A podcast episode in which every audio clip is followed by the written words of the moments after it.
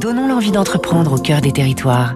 Avec la banque Tarno, une banque du groupe Crédit du Nord. Fabrice Lundi, vous nous présentez ce matin l'un des grands constructeurs mondiaux de véhicules et de matériel ferroviaire. C'est le leader mondial des porte-voitures. Des dizaines de milliers de convois sillonnent chaque jour les routes de la planète. L'or, comme l'ancien forgeron du village de Angenbieten, Robert Laure, 90 ans, toujours présent dans l'entreprise qu'il crée en 63 près de Strasbourg.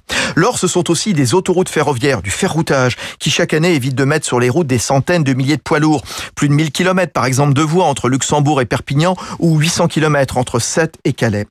L'entreprise qui a des usines dans le monde entier se positionne justement de plus en plus sur les mobilités écologiques, spécialement Cristal, une navette autonome urbaine pouvant transporter une quinzaine de passagers à près de 50 km heure. L'Alsacien vient de conclure un partenariat avec Transdev et Mobileye, filiale de Intel. François Lhomme, le président de l'OR.